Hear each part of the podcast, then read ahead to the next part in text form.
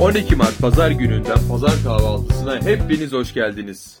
Ben Selim, gündem, iç politika ve dış politika haberlerini ben sunacağım.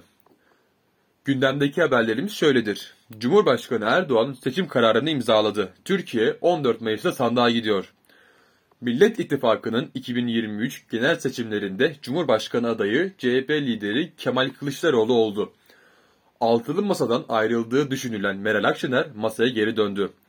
Meral Akşener, Millet İttifakı olarak seçimin kazanılması durumunda parti liderlerinin Cumhurbaşkanı yardımcılığının Fuat Oktay'ınki gibi olmayacağını, daha çok danışma kurulu gibi olacağını söyledi. Anayasa Mahkemesi HDP'nin hazine yardım hesabına tedbiren bloke konulması kararını kaldırdı. Anayasa Mahkemesi heyeti kararı oy çokluğuyla aldı.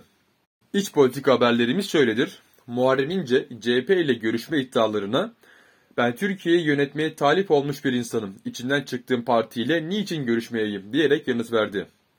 HDP'nin kapatılması istemli davada parti yetkilileri 14 Mart'ta sözlü savunma yapacak.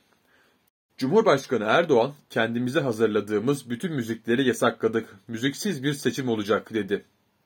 CHP Genel Başkanı ve Cumhurbaşkanı adayı Kemal Kılıçdaroğlu, Memleket Partisi Genel Başkanı Muharrem İnce'nin ana muhalefet partisi listelerinden milletvekili adayı gösterilmesi önerisine olumlu baktığını söyledi. Dış politika haberlerimiz şöyledir. Amerika Birleşik Devletleri'nin Ankara Büyükelçisi Jeff Flake, Suriye'ye gerçekleştirilen ziyarete ilişkin bilgi vermesi istemiyle Dışişleri Bakanlığı'na çağrıldı. UEFA 25 Mart'ta Erivan'da Euro 2024 eleme turunda Ermenistan ile Türkiye arasında oynanacak maça Türk taraftarlarının alınmamasına karar verdi. Türkiye, Rusya, İran ve Suriye'nin Dışişleri Bakan Yardımcıları önümüzdeki hafta Moskova'da bir araya gelecek. Ankara-Şam ilişkilerinin normalleşme sürecinin ikinci aşaması olarak belirtilen bu toplantının yakında bakanlar düzeyine evrilmesi bekleniyor. Fransa Cumhurbaşkanı Emmanuel Macron ve İngiltere Başbakanı Rishi Sunak, Fransa'dan Manş Denizi üzerinden İngiltere'ye düzensiz göçmenlerin geçişini önlemek için yeni bir anlaşma imzaladı. Herkese merhaba ben Leyla. Haftanın ekonomi ve teknoloji haberlerini ben sunacağım. Haftanın ekonomi haberleri şu şekilde. Dünya Bankası verilerine göre gıda enflasyonunda Türkiye dünyada 5. sırada yer aldı. Türkiye İstatistik Kurumu 2022 yılına ilişkin istatistiklerle kadın verilerini açıkladı.